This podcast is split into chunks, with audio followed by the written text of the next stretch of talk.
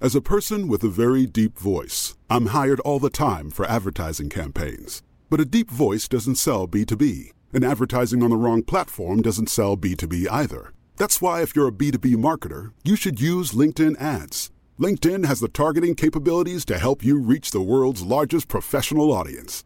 That's right, over 70 million decision makers all in one place. All the big wigs, then medium wigs, also small wigs who are on the path to becoming big wigs. Okay, that's enough about wigs. LinkedIn ads allows you to focus on getting your B2B message to the right people. So, does that mean you should use ads on LinkedIn instead of hiring me, the man with the deepest voice in the world? Yes. Yes, it does. Get started today and see why LinkedIn is the place to be to be. We'll even give you a $100 credit on your next campaign. Go to linkedin.com slash results to claim your credit. That's linkedin.com slash results. Terms and conditions apply. Millions of people have lost weight with personalized plans from Noom, like Evan, who can't stand salads and still lost 50 pounds. Salads, generally, for most people, are the easy button, right? For me, that wasn't an option. I never really was a salad guy. That's just not who I am. But Noom worked for me. Get your personalized plan today at Noom.com. Real Noom user compensated to provide their story. In four weeks, the typical Noom user can expect to lose one to two pounds per week. Individual results may vary.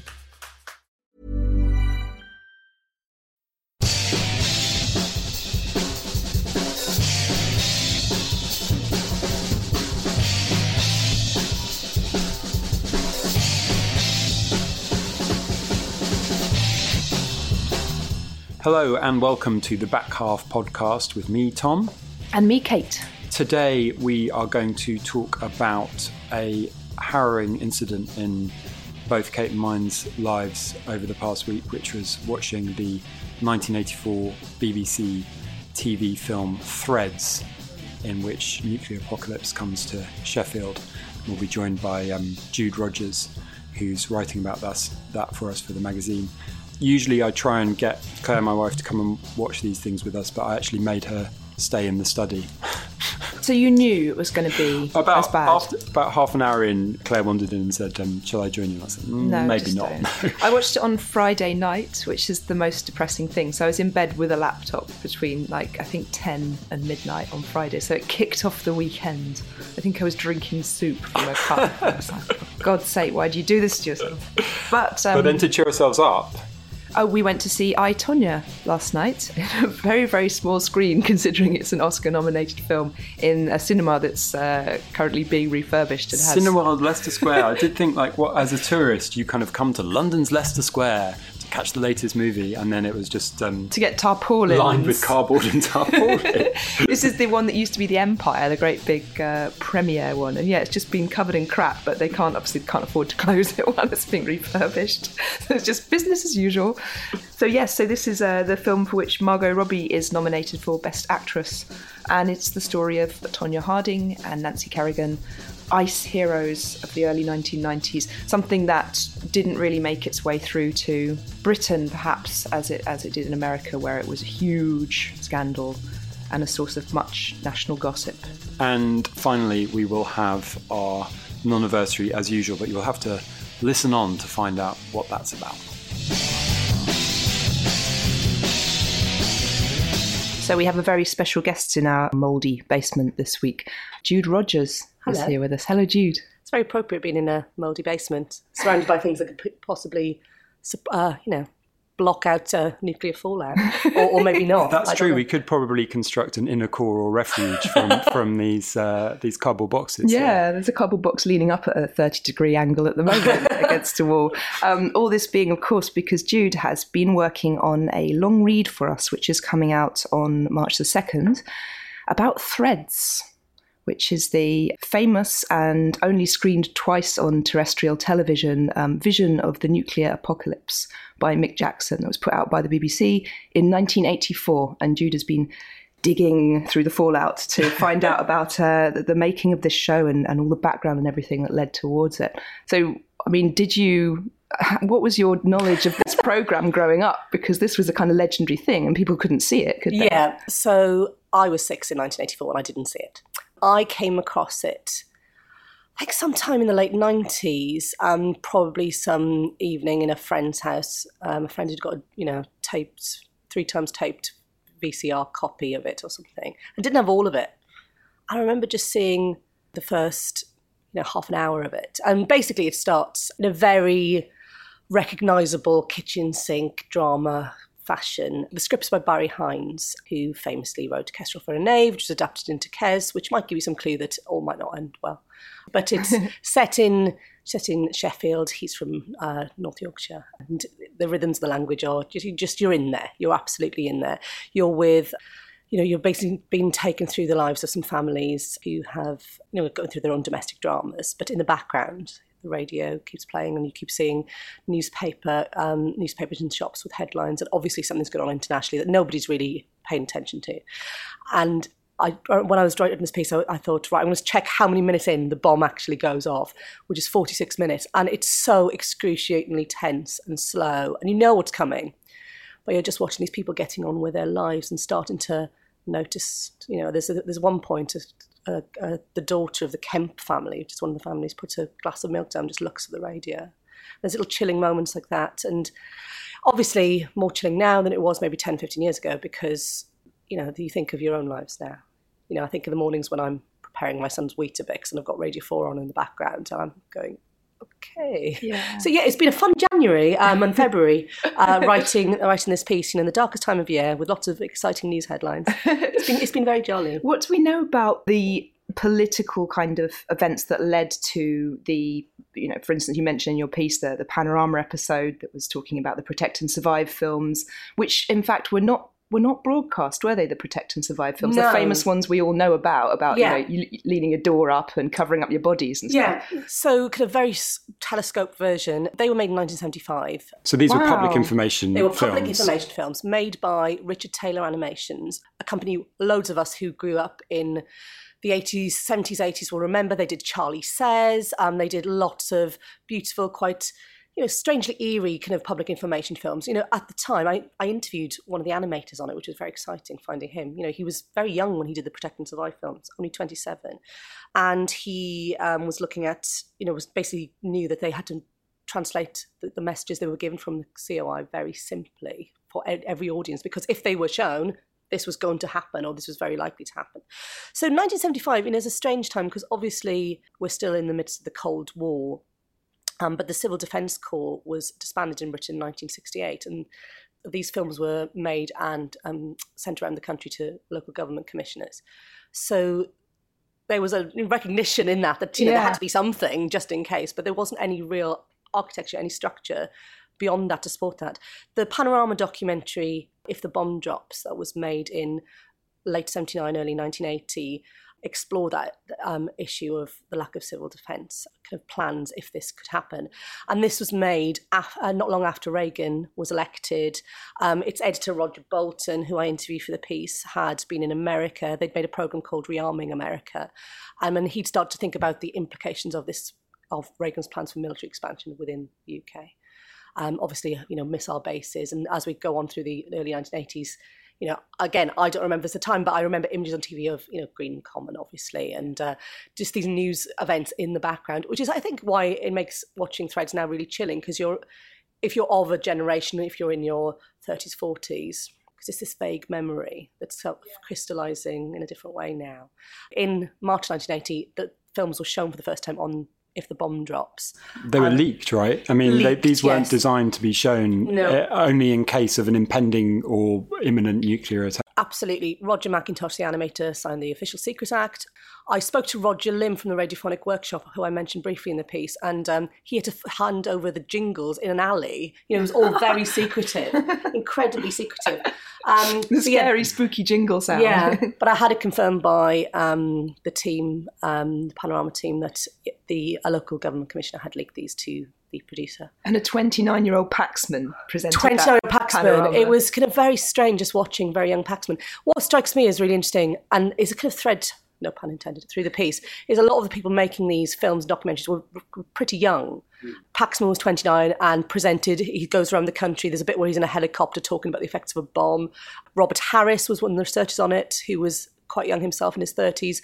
Roger Bolton was in his um, mid 30s. So, you know, relatively young. And one thing I thought was really interesting that Roger Bolton said was, you know, this was a new generation that had grown up after the Second World War, so didn't um, weren't like members of the uh, the government or uh, uh, structures of power at the time who still thought of you know we must listen to authority, we must do what these disembodied voices tell us, you know, to, to do this. They were saying, no, we're children of the 60s. Mm. We want to ask questions.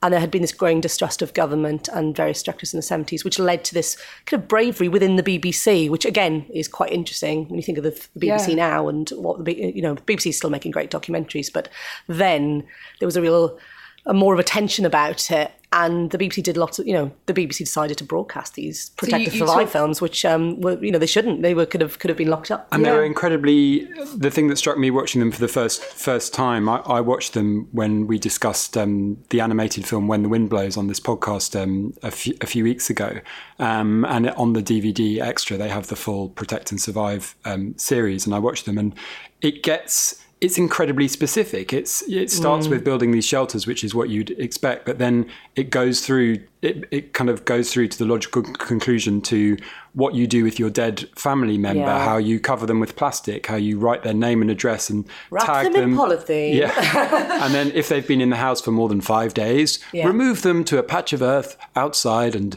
you know cover yeah. them cover them with earth and await await further identification. Mark the grave. Mark the grave. yeah. So it's kind of presented obviously very coolly and calmly in a kind of don't panic, uh, mm. uh, best of British style, but um, increasingly horrific as, as the yeah. series goes on. The the thing that struck me was the the destabilizing thing about the way Threads is made is that you have the drama unfolding, and then you have these punctuations of this this clipped government kind of voice, it, mm. like, as Tom says, delivering um, hopeless messages in mm. quite a rational way. So you get the entire peacetime resources of the British Health Service would be unable to cope with even the single bomb that has hit Sheffield. Yeah. And I was wondering what was was Threads a protest film basically? Was it was it something that was just saying there is nothing we can do? It was absolutely a protest film. You know, Mick Jackson made that very clear. Um, Mick Jackson, who made The Bodyguard. Mick Jackson made The Bodyguard. that was one of the most exciting things I found out very early on because I was obsessed with The Bodyguard when I was, you know, 16. Um, and my mother was in love with Kevin Costner. Yeah, it's very odd. So, he, he, yeah, it was absolutely a protest film. Um, he was um, a science documentary maker for the BBC beforehand. He'd actually been recruited into the BBC just after the war game was banned from BBC, which is the famous 1965 um, documentary about the effects of a nuclear bomb, which is the first film to really display in any meaningful, you know, in a very brutal way what could happen. Um, although the BBC didn't broadcast it, um, it won an Oscar a year later. But um, he was he entered the BBC in this atmosphere. But uh, many years later, after um, if the bomb drops came out and there were no repercussions, there was a more sense of bravery within the BBC about tackling that issue. He made a QED in uh, 1982 called A Guide to Armageddon, which is on YouTube. And um, if you're interested in any of the stuff, I'd strongly recommend watching it because it is very it, it really is amazing foreshadowing of threads you know this kind of dispassionate voice just saying very simply and factually this is what will happen. And he had to pitch it as this is factual. This is a you know this is not political because one of the arguments against the war game was it was political, and obviously it's the BBC, you can't be political. But he was very d- dispassionate, and then from that they decided we need to do something more than this. So um, yeah, Threads is absolutely a protest film. He was very much energised as well by a 1983 US film called The Day After, which was broadcast in America in November 1983, watched by 250 million people um, and apparently by Ronald Reagan, who was like, "Oh, it's in a film. Uh, this is interesting." Um, but um, that is a very um, a much more sanitized version of what happens in threads. There are families going about their daily lives, but um, after the bomb drops, you know, there's a hospital that has working electricity, and this really angered uh, Mick Jackson. So they were in pre-production already at this stage, but you know, he wanted to show how you know how real it could be, and you know, threads is two hours, and it's it's relentless. Yeah. It's relentless. Given you were talking about Mick Jackson's documentary background, just for those who don't know, can yes. you just say something very briefly about the form of Threads? Because it is yes. it is a kind of proto docudrama form. It mixes it mixes the two media, doesn't it? Yeah, and he he went he set out to do that. He wanted to create a new form because he didn't like how the day after was basically a made for TV disaster movie. Yeah. He said that was the worst thing that could be made It had to be something that felt different, that pushed things on. And he was relied upon because he had this science background. You know, he had done an electronic engineering degree and then gone to film school. So he was he was trusted. He was absolutely trusted. The bomb drops, what, 40, 50 minutes 46 in? minutes, 30, I don't know. Um, it's and, in the piece, I can't remember. And, but it's, uh, um, uh, yeah, it feels a very long time. And the rest of the film really shows in kind of scientific accuracy what the what the fallout from that event would be. He'd done so much research, Mick Jackson. He'd spent a year doing research. He'd um, he had a list of like forty five to fifty experts that he talked to when he was talking to me on the phone about the film. You know, um, he was he'd done lots of um, he'd gone to the first ever climate change conference, interestingly, in 1983, where the idea of the nuclear winter was first discussed. Um, he was very much reading the re- writings of Carl Sagan and people like that around the time. You know, the people who were pioneering this kind of thinking.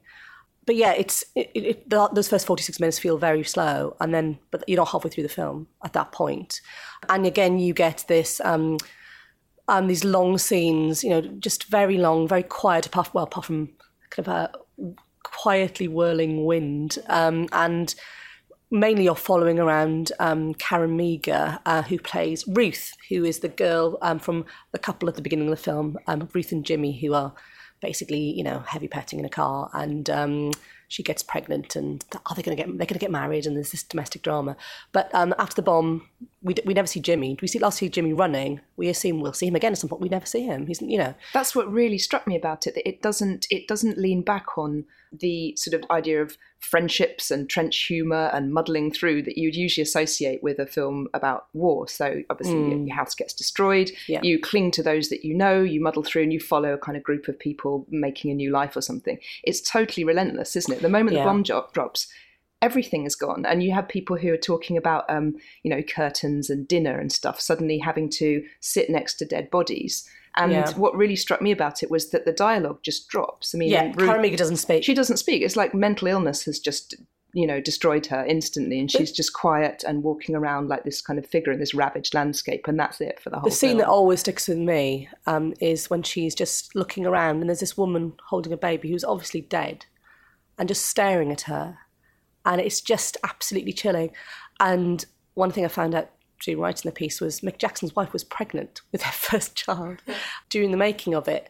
And interestingly, when the wind blows, which I also mention in this piece, which I know you talked about the, on a previous podcast, um, at the end of it, it's dedicated to the children that were born during the making of that. So these are people who are new parents mm. thinking of the mm. next generation. I think that's a really important part of the protest yeah. behind the film, really. Although some aspects of, of the film naturally feel quite dated, I was I was amazed in a way by how much they achieved with what special effects yeah. they could pull together because they do try to render what it would be like to to be in a, in a major city after a however many megaton blast mm. this is. So you've got raging fires, you've got piles of rubble, and then you've got really grotesque and convincing skin makeup as well. Yeah. How did how did they go about? So that was a, a classic, um, you know, almost like BBC techniques. Um, I interviewed Rita May, who's the mother of Jimmy, who she screams for, she realizes her younger son isn't with them when they're making the shelter, and she screams Michael, and the blast goes off.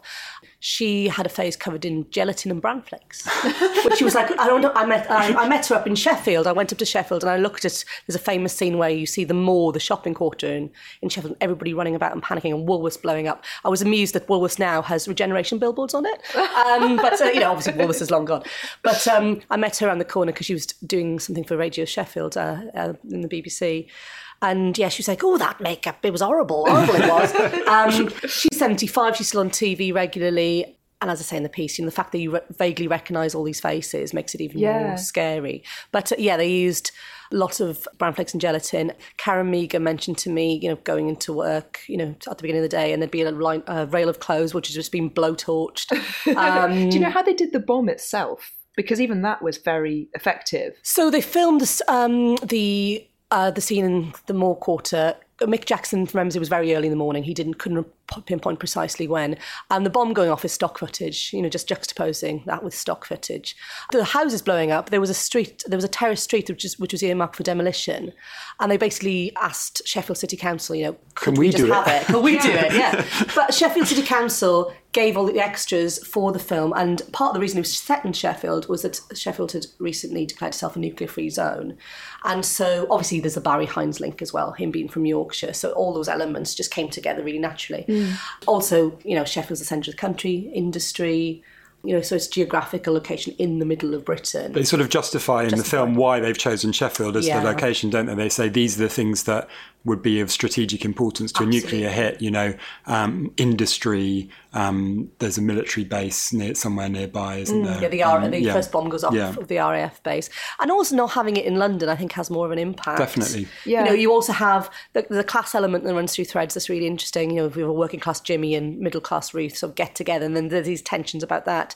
And, you know, the mum, the middle class mum, you know, kind of knitting for the baby. And, you know, later on, well, they don't come out of it very well. They kind of go into their, their proper shelter in their house because Jimmy's family just make mattresses against the wall. You know, they. They, they don't they, they don't last very long either. But, And there's um, also a class thing in the, the wartime controllers in their local Oh. government bunkers who are saying, well, Yes. what, what's the point of giving food to people who are going to die anyway? And I just thought it was uh, just as almost as chilling as the blast how quickly the infrastructure of the country goes to shit. Yeah. And the, the roads are going to be jammed. You know, there's there's no electricity, there's no phone lines. And Mm. the same as with when the wind blows, there's sense of no one is going to help you. There's no one out there Yeah. who's going to actually pick up any of these Yeah, pieces. it it was like the nuclear apocalypse taken to its absolute conclusion. I mean, even language kind of gets destroyed at the end. No one's. I think no that's why- speaking in an obvious way. Absolutely. You know, it made me think as well, the last section of um, Russell Hoban's Riddley Walker, which was published in the late 70s, in which um, it's written in this language which is, um, you know, you, you don't realise when you start reading it, but then you it's kind of post-apocalypse and language is broken down, it feels medieval. And, you know, the, that was in ether as well, so that's interesting. But Did, um, did it have any backlash in terms of you know things? For instance, we talked about Ghostwatch on the podcast a few months ago. That that was seen as a, a sort of very tasteless bad move by the BBC. Did it? You know, the, Threads must have frightened an awful lot of people. Was there any kind of? Did they have to go on bite back and defend themselves or anything? Well, it, I think because it was part of a dedicated night um, that uh, was dedicated to looking at nuclear war. So the Threads was uh, broadcast in September 1984. There was a program after it called The Eighth Day, which was also another documentary.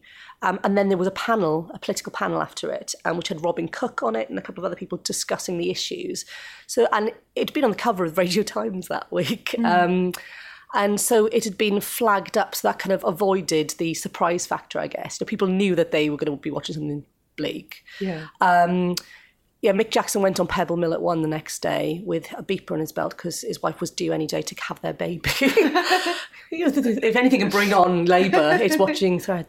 Um, but um, you know, um, and he couldn't remember the details of that, and it's one of those things that just lost in the mists of time, sadly. But um, you know, obviously, there was response. The BBC were being very responsible about the broadcast of it, which I think, again, maybe going back to the war game in 1965, the fact that there was this shame. Mick Jackson said that they didn't broadcast that because of the responsibility and their worry that an old lady would throw herself under a bus after watching it. You know, they, it was handled very, very well. You know, um, Wasn't there somebody in the the government at the time who'd said, "We would rather you didn't"? Like, yeah, yeah, absolutely. And that's why it wasn't. So there was that weight of responsibility. Um, but it was, you know, it. Um, the one thing that everybody seemed to say, you know, I was asking them, you know, what was the response? What was the response? And you know, it's just like, you know, nobody called me or said anything. There was just this silence.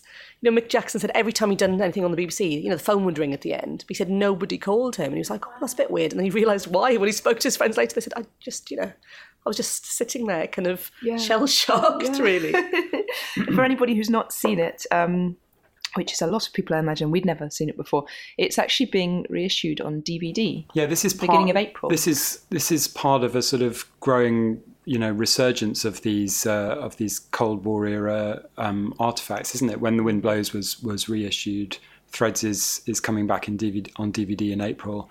I don't know whether it's just a kind of trick of timing in that the right people are coming to the right age, or or whether it is genuinely that it's chiming with a kind of with a political moment in which we're thinking we're starting to think about these things again. I I think it must be in, in some respects, and definitely well, Threads was first put out by an American company, Severin Films, which does lots of, you know, slasher and horror things, actually, which I think is interesting because it definitely uses horror movie tropes to yeah to kind of and get the new reissue is a horror company isn't it we noticed Yes, yeah, that is today. Severin. oh Yeah, that's yeah. Severin. That's Severin Right, yeah, and yeah. Simply Media in the Yeah, UK have Simply put Media. out their stuff, but um, they've added some. I think Karen Meagher's done a commentary, which is extra for the UK, and uh, Mick Jackson has done one as well. But Mm. um, yeah, kind of. I bet when it was first on the table, the resonance wasn't as you know profound as it Mm. seems to be now. Well, you can read um, Jude's piece in the New Statesman in the in the next week or so. Um, Jude, thanks so much for coming in to join us. Thank you. Thank you. Millions of people have lost weight with personalized plans from Noom, like Evan, who can't stand salads and still lost 50 pounds. Salads, generally, for most people, are the easy button, right? For me, that wasn't an option. I never really was a salad guy. That's just not who I am. But Noom worked for me. Get your personalized plan today at Noom.com. Real Noom user compensated to provide their story. In four weeks, the typical Noom user can expect to lose one to two pounds per week. Individual results may vary. As a person with a very deep voice, I'm hired all the time for advertising campaigns. But a deep voice doesn't sell B2B, and advertising on the wrong platform doesn't sell B2B either. That's why, if you're a B2B marketer, you should use LinkedIn ads. LinkedIn has the targeting capabilities to help you reach the world's largest professional audience. That's right, over 70 million decision makers all in one place. All the big wigs, then medium wigs, also small wigs who are on the path to becoming big wigs. Okay, that's enough about wigs. LinkedIn ads allows you to focus on getting your B2B message to the right people. So, does that mean you should use ads on LinkedIn instead of hiring me, the man with the deepest voice in the world? Yes. Yes, it does. Get started today and see why LinkedIn is the place to be to be. We'll even give you a $100 credit on your next campaign. Go to linkedin.com slash results to claim your credit. That's linkedin.com slash results. Terms and conditions apply.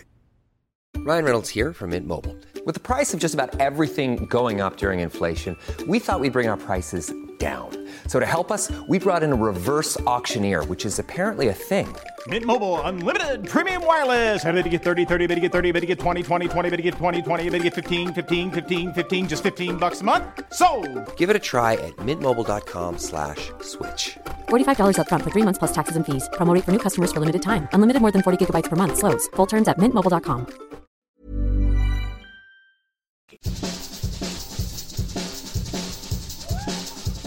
So, Kate, we went to see I, Tonya last night. Um, Ryan Gilbey's reviewed it in, in this week's New Statesman. It's based on a true story, which I didn't know this story. And I discovered that when Margot Robbie, who plays the lead character, read the script, she also didn't realise it was a true story. She's Australian, right? Yeah, she's Australian. Can you just briefly tell us the, the yeah, story? so it's a story of um, Tonya Harding, who was a um, poor uh, American girl who became obsessed with figure skating from a very young age, kind of three or four years old. Very controlling mother, sort of trailer park people, as they would say. Um, she grew up in Portland. grew right? up in Portland, and uh, you know, has there's a scene in the film where she's told that she needs a fur coat for ice skating. So you see her shooting rabbits and stitching the pelts together to make one. I don't know whether that was a tweaking of the truth, but it was quite an effective way of showing that she was not cut of the same cloth as these gazelle-like. Perfect, uh, bright-toothed women skaters that she was in the in the arena of. And throughout the film, there's a sense that she is not getting the scores that she should be for her incredible triple axels and her jumps, partly because she doesn't fit the bill of what America wants a female figure, figure skater to be. Um, so it's a class film. And it's also, I was thinking, it's kind of a horrible story told in an entertaining manner because hmm. it's full of domestic violence and beatings, but it's shot in a way that in one sense it feels quite dated. I don't know if you've ever seen To Die For by Gus Van Sant, early 90s film, mockumentary. So you've got these kind of colourful characters. Spleen, spleen splits in two, and somebody says, you know, oh, it didn't actually happen like that. It happened like this. So it's quite a playful way that it's made, but also it's a way that was fashionable at the time when the I, Tonya story was happening. So in a way, it's kind of quite a nice bit of history that they filmed it in that early '90s style. I think. So it's just tell us what's the um, what's the key incident because the, the, there is this obviously this rivalry, but then the reason why it became such a huge news story is the key incident is the the kneecapping of Tonya Harding's key um, rival, Nancy Kerrigan, by a stooge hired or suggested by her husband, who was a violent man towards Tonya himself. And the sneaking brought about the fall of her career because she ended up going getting blacklisted for it forever, and her bloke went to prison. The form is, it made me realize how much I like that kind of to camera form. Actually, I, I haven't seen To Die For, shamefully, but it made me think of uh, a cock and bull story, which I love, and like early Sex in the City and uh, Yeah. stuff like that. Also, like the first season of House of Cards, which is great, which does that kind of Shakespearean thing of just uh, addressing the audience. I heard um, Margot Robbie talking about this on on the radio recently, and um, she's actually a co-producer on the film. So her and whoever else it was, the scriptwriter, whatever, were actually sort of auditioning directors. The thing they said to all of the directors is, "How are you going to do these domestic violence scenes?" Because as you say, that's a really strong, dark th- thread that runs throughout the film. Um, she has this very, very abusive relationship with her husband, Jeff Gillooly. Galuli? Galuli. Gillooly. Sebastian Stan. Yeah, it's played by Sebastian Stan. Like many abusive relationships, she keeps coming back to him, and it's it's it's played brutally, realistically in a way. But the director, um, whose name I don't have written down, Oh, um, uh, Craig. fact check fail, Craig somebody. something, Yeah. Craig. We're on first name terms with the director. We can't He's remember all Australian. the names, We can can't remember all the names. We're not primary school teachers. Craig said, "Look, I shoot them in this very real, um, you know, uncompromising way, but then because you can't have a two-hour film of of uh, domestic violence, I'll, I'll break them with these.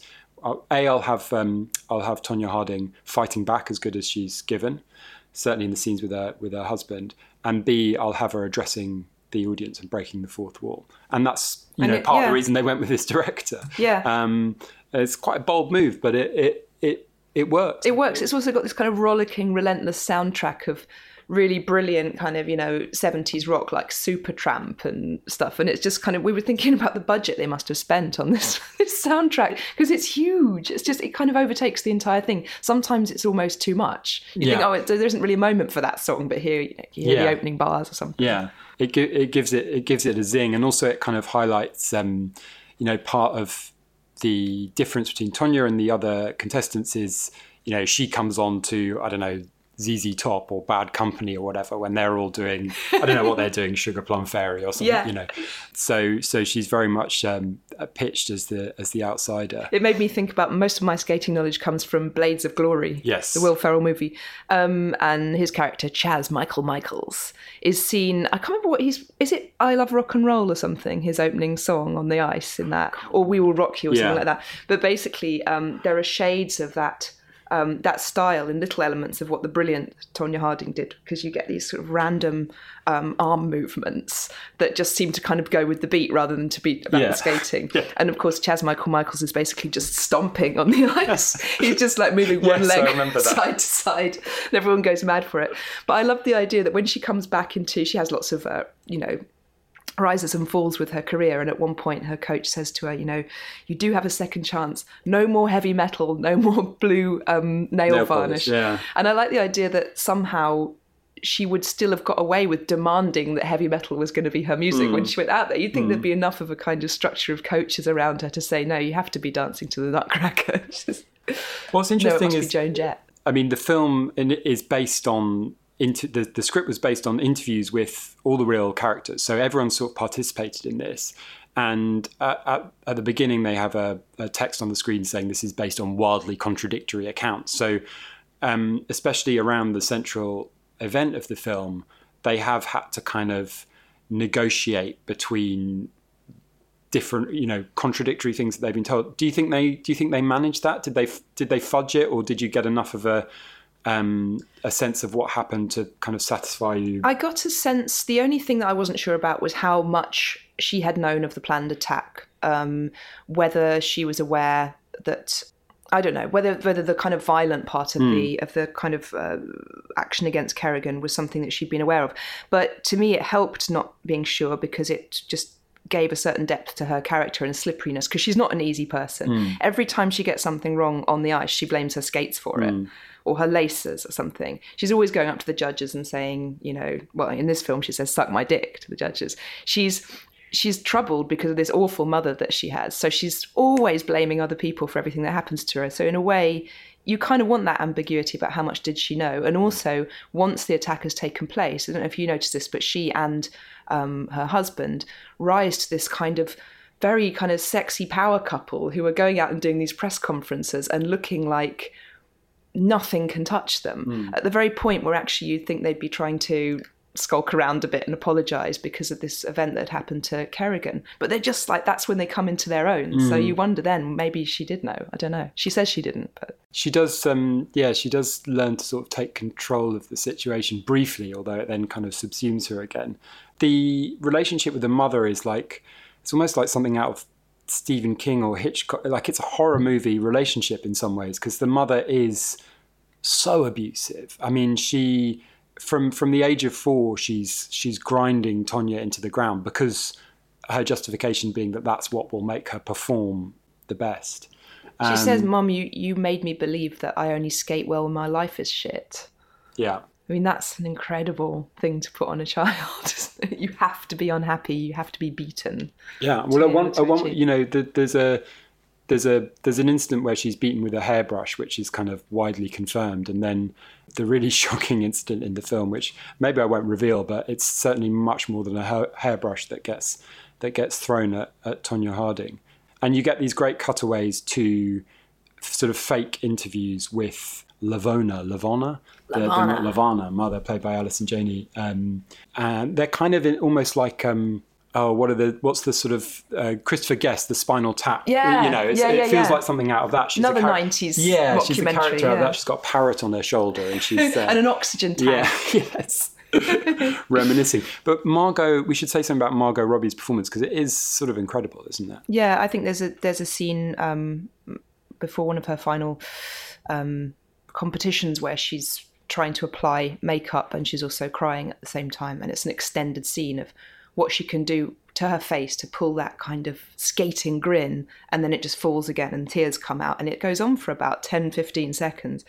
I really thought that i mean i don't i know that um allison janney got best actress uh, best supporting actress oscar for lavona's part but actually i didn't think there was much Nominated for, it yeah. uh, I thought she won it. Do you mean do you mean BAFTA rather than Oscar? BAFTA, sorry. Yes, yeah, yeah, yeah, Yeah. she's won it. Okay, she won cool. it. I didn't done. think there was like that much acting going on compared to um, Margot Robbie, and I think that particularly at the end, there's an amazing um, juxtaposition of uh, her greatest skating moment and the boxing that she actually turned to afterwards, and the idea that you know you, you, kind of think maybe an ex skater's going to go into dressage or Yeah. something like that, but you see with her the the kind of primal nature that she has that actually it would translate to fighting or Yeah. skating, and it's just it's very very effective. the face scene is um, is amazing, and it reminds me of a uh, one of my drama teachers at school whose only um, instruction was try acting more with your face, um, which I think we found infuriating. But I think um, I think Margot Robbie really pulls it off here. It just made me want to say that um, although Margot Robbie trained for sort of three or four months um, in terms of like getting some of the skating skills for this, actually how they filmed the serious skating, the kind of the big jumps and leaps and all that was by capturing her face through two different face replacement techniques. So there's this amazing VFX company, and you can watch a clip of this online.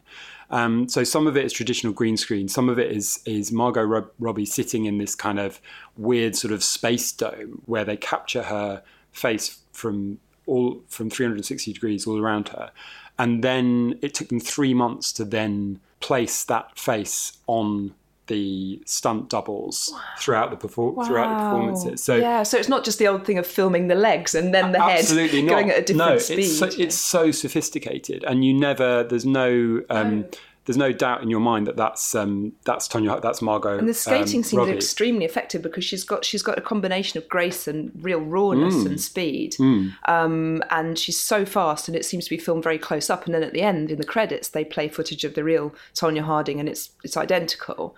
And it's just you know it's the it's funny because the triple axel is the um, famous move, and you think, well, what's that really about? And of course, they twirl around three times in the air and land. And it reminded me again of Blades of Glory. What is it called in that the move they try and attempt the flying lotus? Or something. yeah. that's only been attempted in North Korea, and the problem is that often one of the skaters can have their head severed by the other person's blade. So again, it's this kind of mythology of this this move that only you can do. Well, indeed, I can't remember if I already told you this, but they they could not find a stunt uh, ice skater to perform the triple axel, so that is performed through CGI. There are only there are only two skaters around who can do it at the moment. They're both in they're both in Olympic training and couldn't risk you know injury or extra. So it's you know I think something like six people have done it since Margot Robbie. So contrary to most other sports where you expect like incremental advances over the years as as like training and drugs and equipment gets better, she she was you know she was at the very pinnacle. You wonder why they didn't just use the real footage of her yeah, doing it and yeah, put Margot Robbie's yeah. face on. It is it's worth watching because I just thought you know what's the big deal about that move? But it is interesting. It's the speed of it, and they show it in slow motion, and it is basically a matter of twirling around three, three times, times, before your foot touches the ice again. So it's worth seeing for the triple axis. So I Tonya is in cinemas from this Friday, whenever that is. Twenty third. You work it out. 23rd. For this week's non-anniversary, our um, non-significant anniversary of a cultural event, we are. What are we celebrating, Kate? We are 22 years to the week since Michael Jackson was rudely interrupted by Jarvis Cocker at the 1996 Brits by Jarvis getting on stage briefly and shaking his cord-clad bum at the audience. So I watched, I rewatched the clip last night, and um, it's quite amazing. Jarvis sort of gets up on stage. This is Michael Jackson is performing Earth Song, dressed in rags, wind blowing through his hair.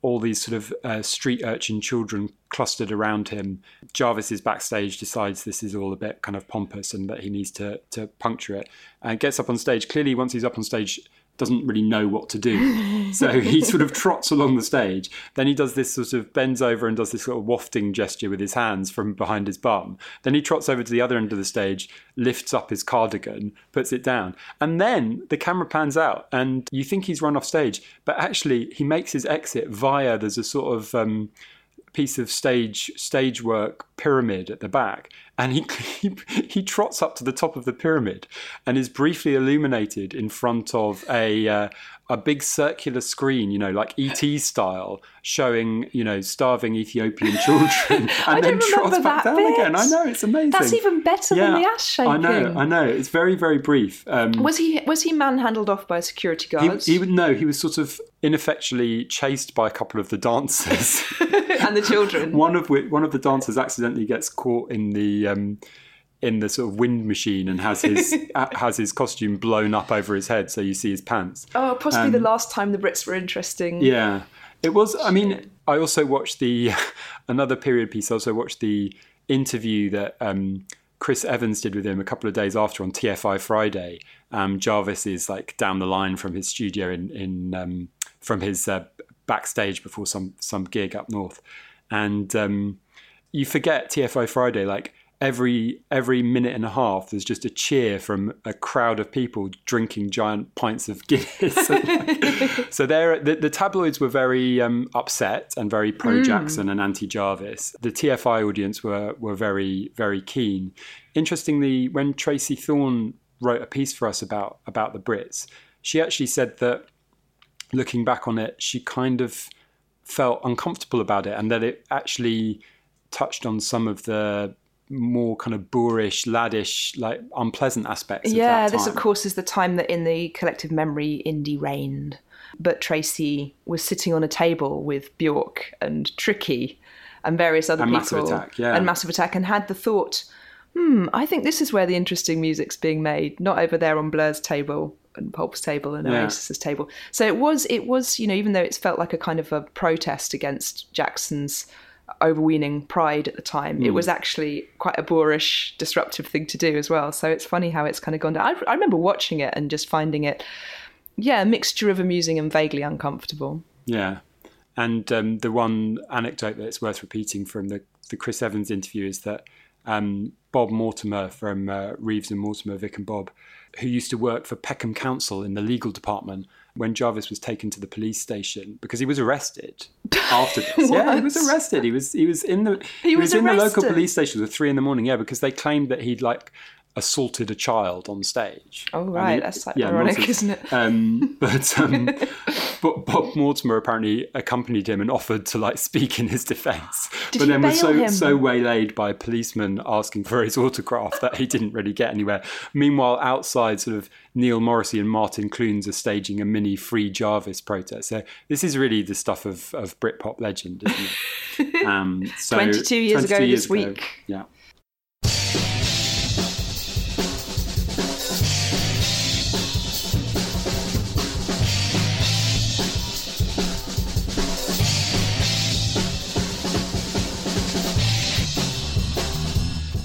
Thank you for listening to this episode of the Back Half podcast. We'll be back in a fortnight. Thank you to Jude Rogers for coming in. We've been edited by Caroline Crampton. Do get in touch if you've got any suggestions for non-anniversaries or indeed anything else. I'm on Twitter. NS Podcast is on Twitter. I'm not. Kate's not on Twitter. She's be. unreachable. You can write to her via PO Box three nine two. No, you can't. But you don't can't even, send it to you the other can't Kate even write to. There are two Kate Mossmans apart from me. One is a stylist, and the other one is a kind of eco warrior from Winnipeg. So don't ever tweet them because they, they, get upset. enraged. Do they get upset? Have Well, they ever been in touch patient, with you? but they. Just, I mean, they never get in touch with me. But yeah, they do. They do have to field it. They're wading through the fan mail. We will be playing you out with the the wonderful tones of Pistol Jazz and their tune Godspeed.